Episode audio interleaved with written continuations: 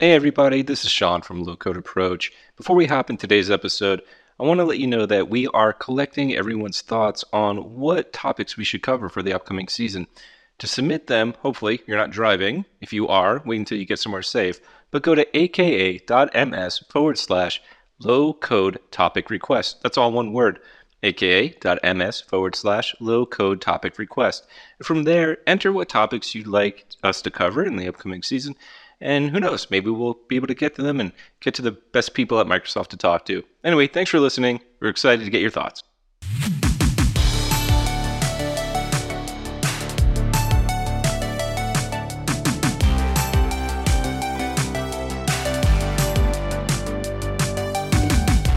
Hey, everybody, welcome to a new episode of the Low Code Approach. I'm Sean Feeney, a Senior Product Marketing Manager at Microsoft, and I'm joined by. I'm Wendy Haddad. I'm a Senior Cloud Solution Architect and Delivery Lead and a former Microsoft customer. And I'm joined by. Fresh from vacation, not really sure if I am who I say I am, but I am Dr. No, Ken Aguillard, Principal Program Manager, Power Platform. That is probably the most well rested intro I've ever heard. Thank you, Dr. No. Okay, no, no, no, no. I'm just being nice. Ken's back and I'm trying to gradually get him ready for this.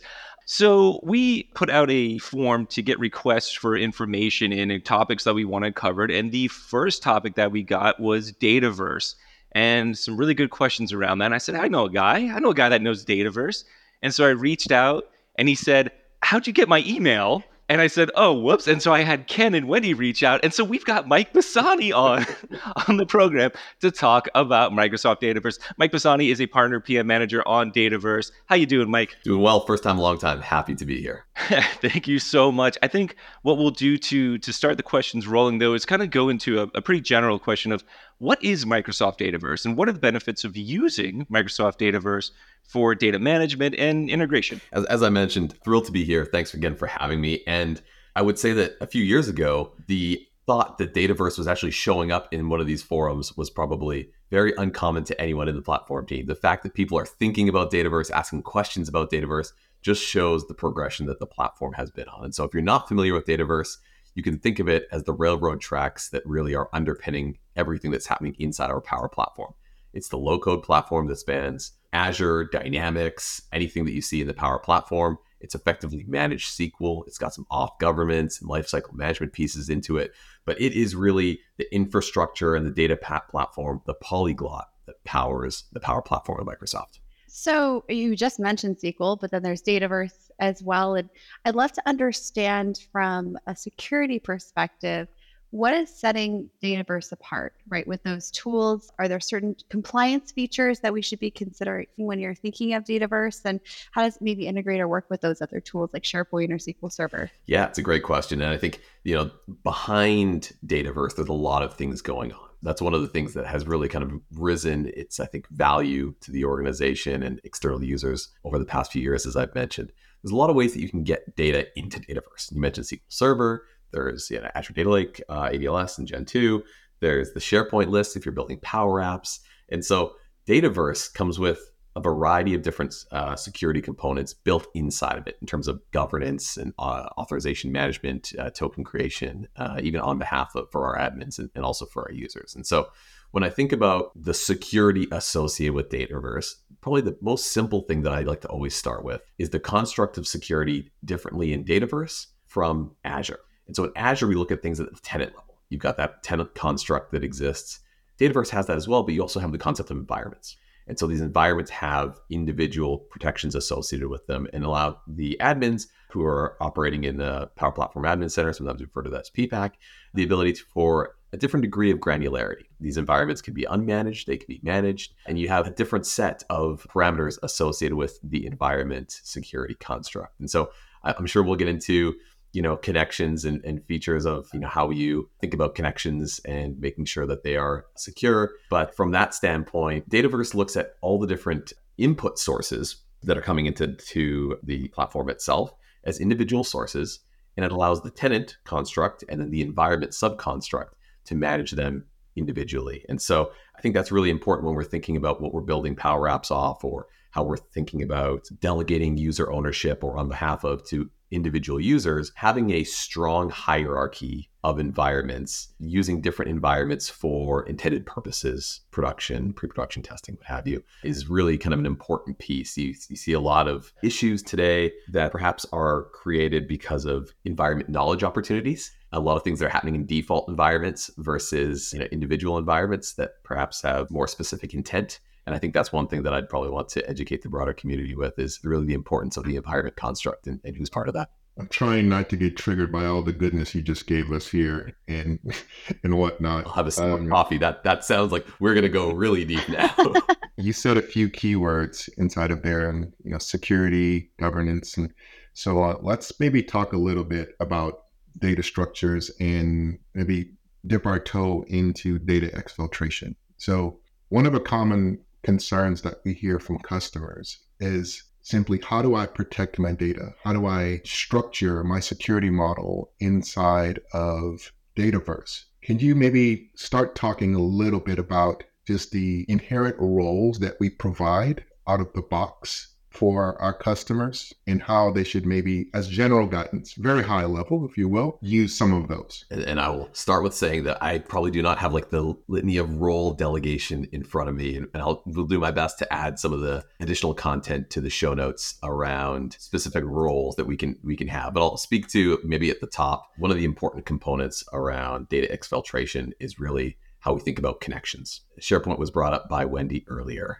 and I think SharePoint is is from a, an absolute usage standpoint, far and away, kind of the preeminent way that people get started with Dataverse and get started with with Power Apps. And I think one of the things that's important here is the separation between the types of connections we have.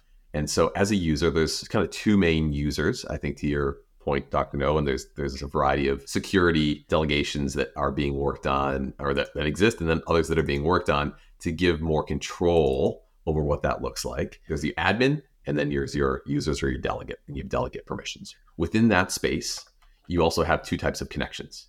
You have explicitly shared connections, in which there is authentication that must go kind of to and from. It's that handoff that token with SQL Server and the explicit credentials. And so you have things like, you know, on behalf of, but also ADA.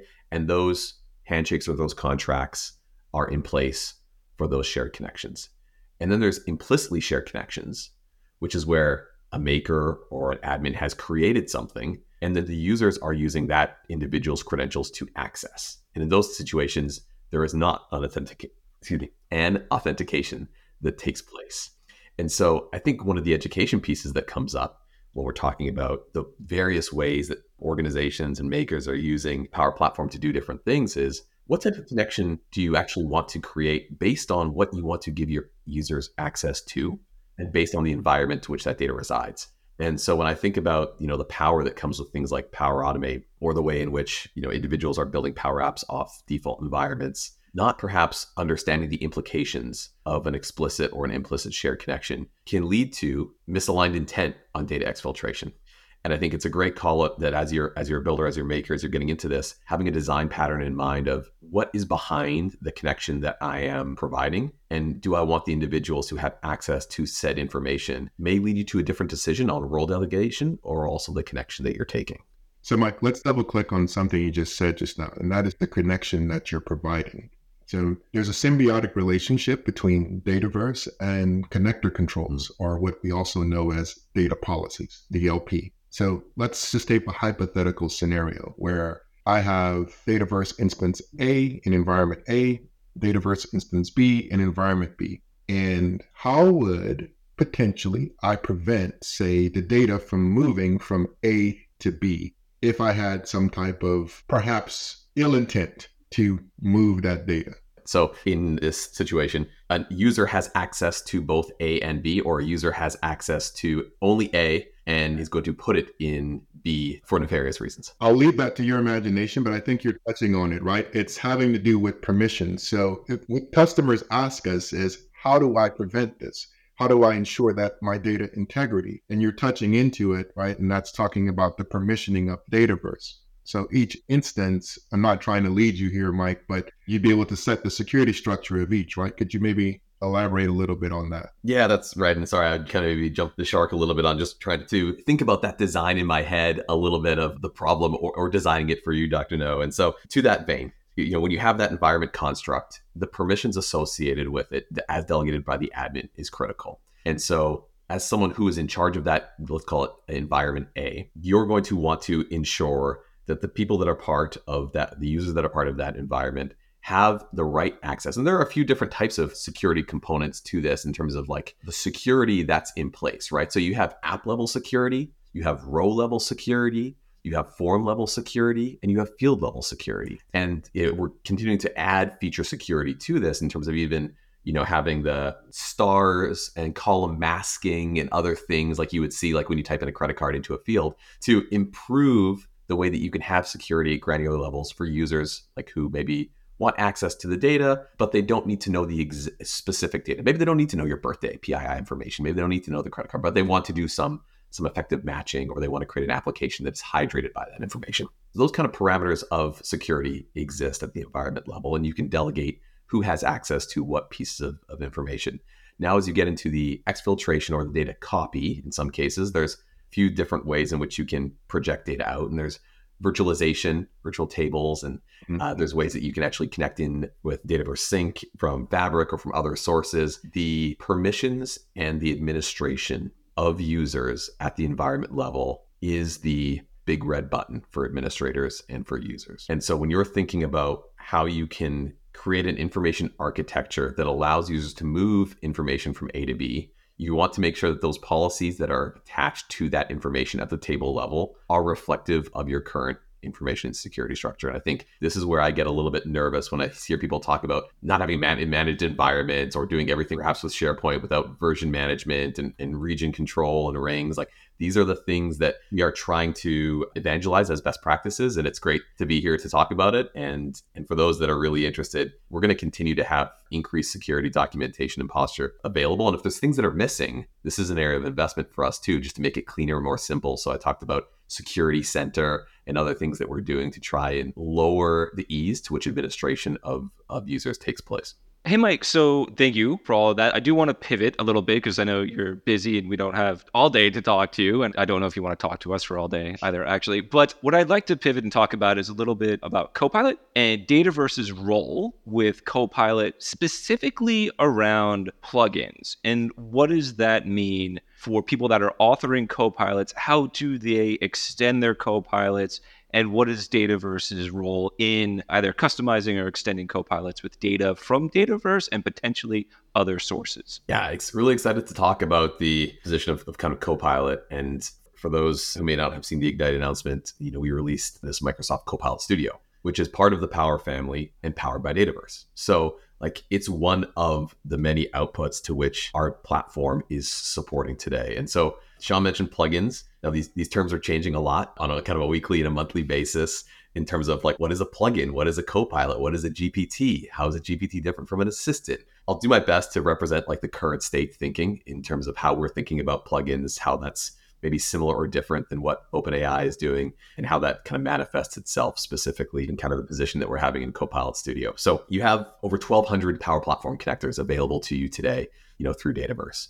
The next step in that is creating actions associated with those connectors. And so we've done some work to say you can append a manifest file or the Swagger file in a connector to turn that into a plugin. And what does a plugin effectively do?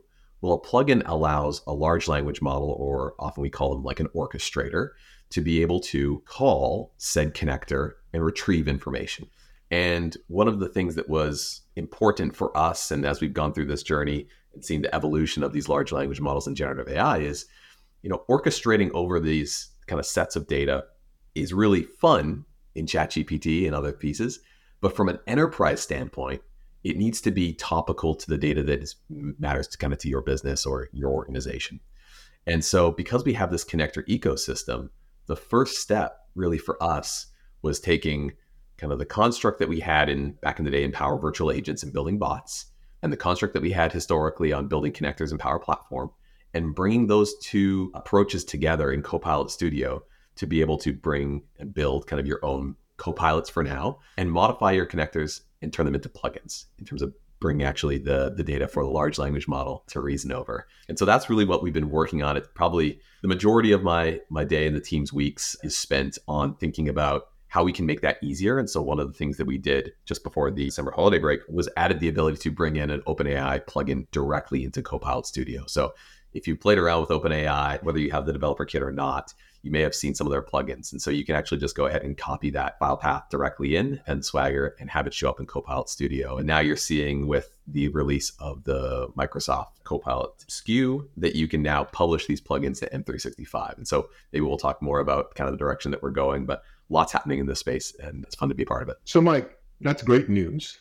But here's a question for you right here. And I don't want you to think that all my questions are negative, but they usually are. I am Dr. No, after all. I must uphold the name. So, how does the customer sort of maintain the integrity of the plugins and the data? You know, the old adage of, you know, bad data in, bad data out. So, if you're using Copilot with bad data that you're providing to it, is the expectation, of course, that you're going to get similar results out of Copilot now? Well, I think your old adage of garbage in, garbage out holds true regardless of large language models. I'd say few different things about how data comes in to be kind of reconciled or reasoned over and how Copilot is assisting the data piece itself. Because I actually separate them into two parts. There's the work that's being done to make data hygiene and tagging eh, of, of you know, security tags or other things easier through Copilot reasoning. And that's one side of it. And then there's the hydration of large language models and surfacing that data across other vectors in which case there's not really any transform of the data happening. You know, if you think about that extract, transform, load ETL type concept, if it's bad over there, it's going to be bad over here. Uh, it might look in a little bit more verbose, and you hear about things like hallucinations, and that's a byproduct of the large language model picking up on the the lexical matches of some of that data, reflecting it in a way that it thinks is right, and then Uh, producing it to the user. So those things are going to occur, and and the quality of the data landscape is going to be kind of a critical input to making sure that the data that shows up in inside your team's chat through a plugin is effectively correct. That said, that's like a very much a root cause problem from a from a data standpoint. So like if you have the data versioning issues or uh, residency problems or not reflective of your current state, like that's kind of job number one. Like Copilot won't save your life; it's just going to help you show that data in more places. I think what we're trying to do on this side of it is maybe that you append data or you're able to get to data from different places that you maybe were not able to kind of explore before. And so marrying web data or marrying Microsoft Graph data, marrying Dataverse data, today that, that's actually you know quite difficult to do when you're building apps or even when you're putting together you know your weekly business reviews.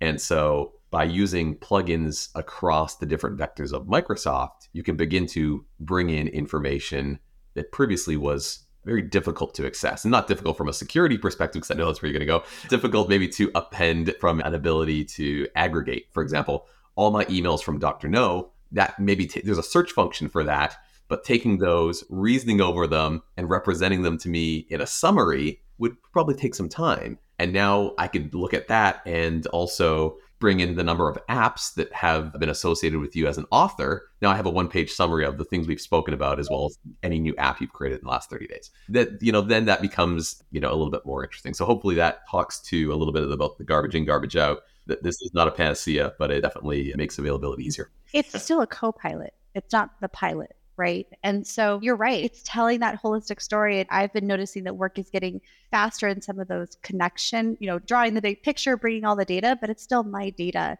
I'm kind of have a mantra I've been trying to, to tell is that organizations, even if they don't have access to Copilot now, maybe a license isn't a licensing SKU for their business size isn't available or their region, focusing on getting your data ready is the first step and your security and and whether that's in Dataverse security or SharePoint security, you know, putting all those prereqs in place now is going to actually allow you to adopt Copilot faster. So it, it's a super important point. Mike, I want to actually take this a little bit of a different direction because oftentimes I think organizations struggle with too many cooks in the kitchen when it comes to admins. And so when I think about the Microsoft 365 Copilot, I tend to think of more of the, the Microsoft 365 global admin. You've got the Power Platform admin. So when we're talking about this extensibility, these plugins that you're talking about, what admin center first does that manage in? I'm assuming Power Platform. And is this a new skill set that the Power Platform or the global admin needs to develop and, and kind of talk a little bit about maybe the, the change from normal, maybe custom connector development or connector management? It's a great point. And I think it goes back to the importance of security posture for Microsoft in this, meaning that we're going to have admins have the ability to really enable their security posture in two places. What does that? The ability to create plugins exists inside of Microsoft Copilot Studio. And Microsoft Copilot Studio, as a product of of Dataverse and Power Platform exists at that environment level that we spoke about earlier. And so the admins of Power Platform exist within PPAC, have the ability, it's it's simply a toggle uh, to be able to turn off and turn on kind of what that looks like and the environment to which users can publish plugins. So I go into Microsoft Copilot Studio, I create a plugin that's there for my use or anyone's for that use in my environment. Now, as we think about publishing plugins across these other surfaces of Microsoft, you're right. Now we're going from that environment construct to that tenant construct. So now we're talking about the Microsoft Admin Center. Kind of often we refer to it as MAC. And so that's where we get into the admin experience that exists at the Microsoft level. And so then you'll have a second kind of uh, experience, which is actually the titles in, in Mac that you see today to be able to turn off and turn on and also delegate by user. So do you want certain security groups?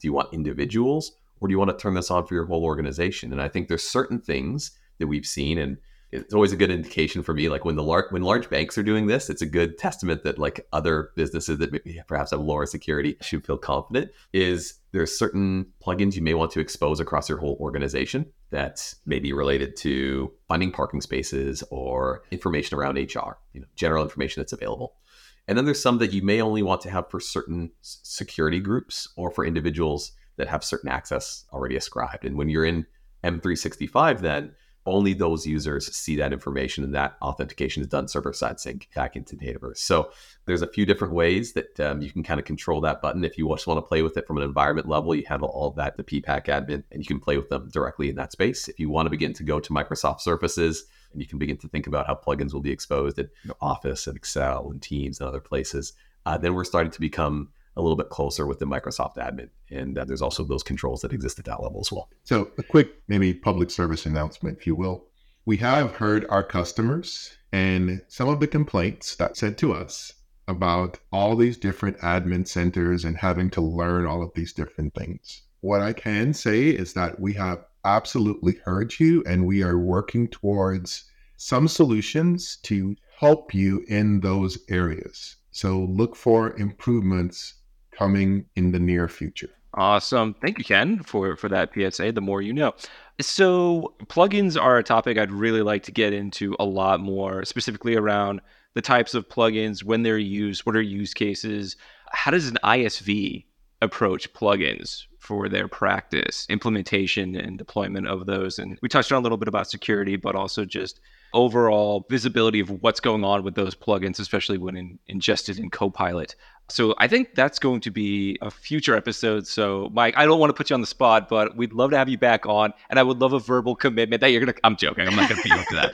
I'd be, I'd be happy to come back on. I think this has been a great experience for me. And, you know, I appreciate just all the listeners out there. Like you come into this, you don't know you're getting into the ring here with, with Dr. No and the team. So I've learned a lot as well in this experience. I look forward to coming back and I'll make sure that on certain of these areas uh, that we touched on, we get you guys the, the right documentation for in show notes as well. Fantastic. Thank you, Mike. Hey, real fast though, if I'm curious of Dataverse and I want to get started in my organization, what's your recommendation for our platform admin or an admin just to take a look at Dataverse and familiarize themselves with it? Hopefully, it's as easy as kind of jumping into actually the maker portal or the admin portal and, and clicking around. Hopefully, we've lowered that barrier to entry. Obviously, there's some learn docs associated with that that are available online.